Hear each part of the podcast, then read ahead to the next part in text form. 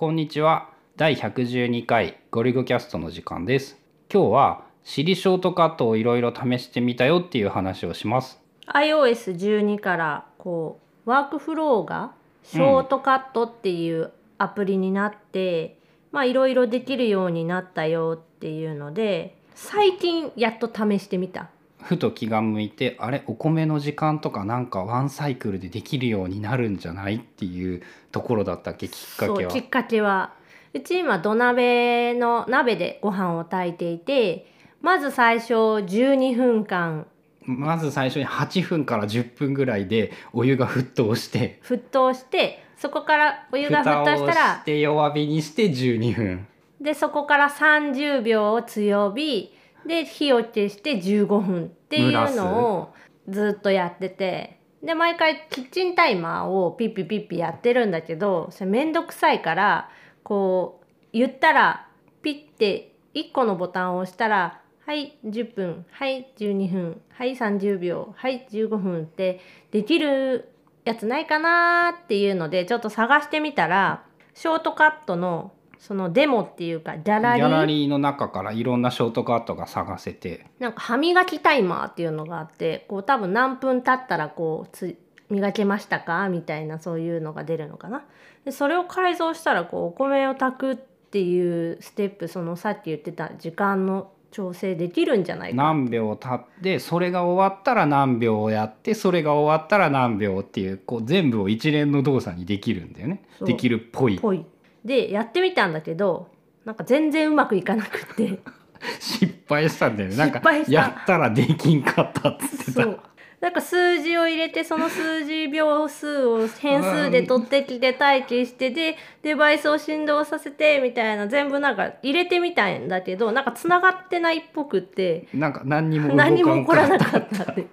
一応その本番のお米を炊きながらあの試したわけじゃなくて、うんやってみようって練習の時にやったから失敗が分かってよかったんだけどいやーめっちゃ難しいなと思いつつでもこれできることの範囲がめっちゃ多かった。やっぱそう。そう改めて使うと。うん、でこれ実際にショートカットを作ってみて初めて気がついたのが Siri のフレーズっていうのを自分で喋って録音できる。うん、っていう仕組みだからその精度が上がるっぽいんだよね。うん、多分。自分が言った言葉になるから。そうだかお米を炊くって登録したらその Siri に向かってお米を炊くって言うとそのショートカットが実行されるようになっててあそういうのちゃんとできるんやっていうのを初めて知って。そうそう。テキストだけでお米を炊くって登録してもとか特にさ人名とかが入るようなね特殊な用語になったら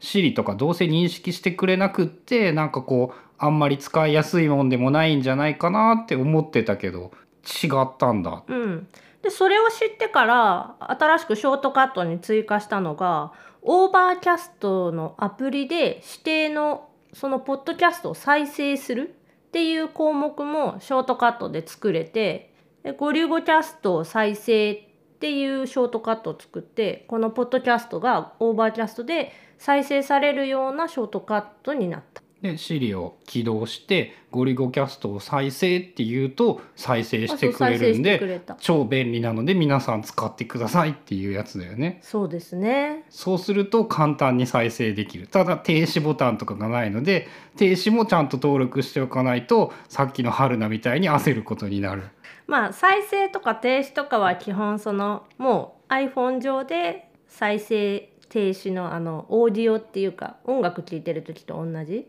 あれの状態になるからまあどうなのかな。しそれ自体も Siri で調整したりとかもできるし、ん。 Overcast にも確かあったのかな？あとね今日発見したのがNoteshelf 2っていう iPad で今ノート取ってるアプリ。まあ iPhone 版もあるんだけどそのアプリも Siri ショートカットに対応してて何々のノートを開くみたいな何々を開くみたいなことでフレーズ登録しとくと Noteshelf の指定のノートブックを開いた状態にしてくれる。っていうのを登録できるんだよねできた、うん、あであーこれは結構便利かもしれないっていう。毎週その2人で作戦会議を立てて1週間の時間割っていうか予定表仕事どっちがどうして子供のお迎えどうするかみたいなのを決めててしかもちょうど大体毎週月曜日の11時ぐらいからって決まっているからこう多分毎度その時間に立ち上げるのを iPad が認識してくれたんだよね。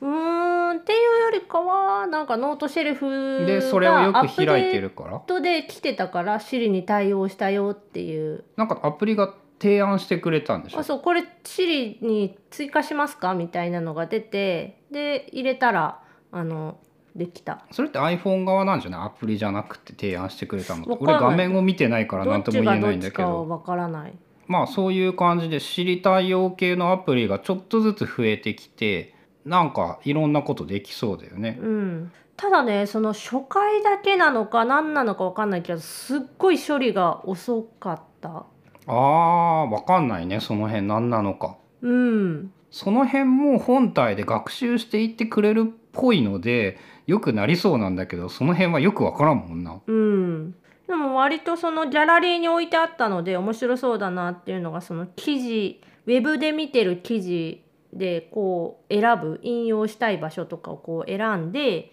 ショートカットで Apple の標準のメモにその項目を追加してその下に記事の URL とかページのタイトルとかをこう追加するみたいな。うんまあそんなんはできる。うん、っていうのを入れれるとか個人的にやっぱねその音声でどれだけ便利にできるようにするかがその今回のショートカットの肝っていうか便利さだと思うんだけどちょっと前にさツイッターで学士さんが書いてたのがEvernote の時間タイムスタンプ入りのメモ日記を書くっていうショートカットがあってその日の日付のノートを自動で作ってくれて時間を書いてさ喋った内容をメモってくれるで同じ日付のノートがあれば下に追記をするっていうのも Siri ショートカットで作れるんだよね。あそんなんもできるんだ。うん、だからその確か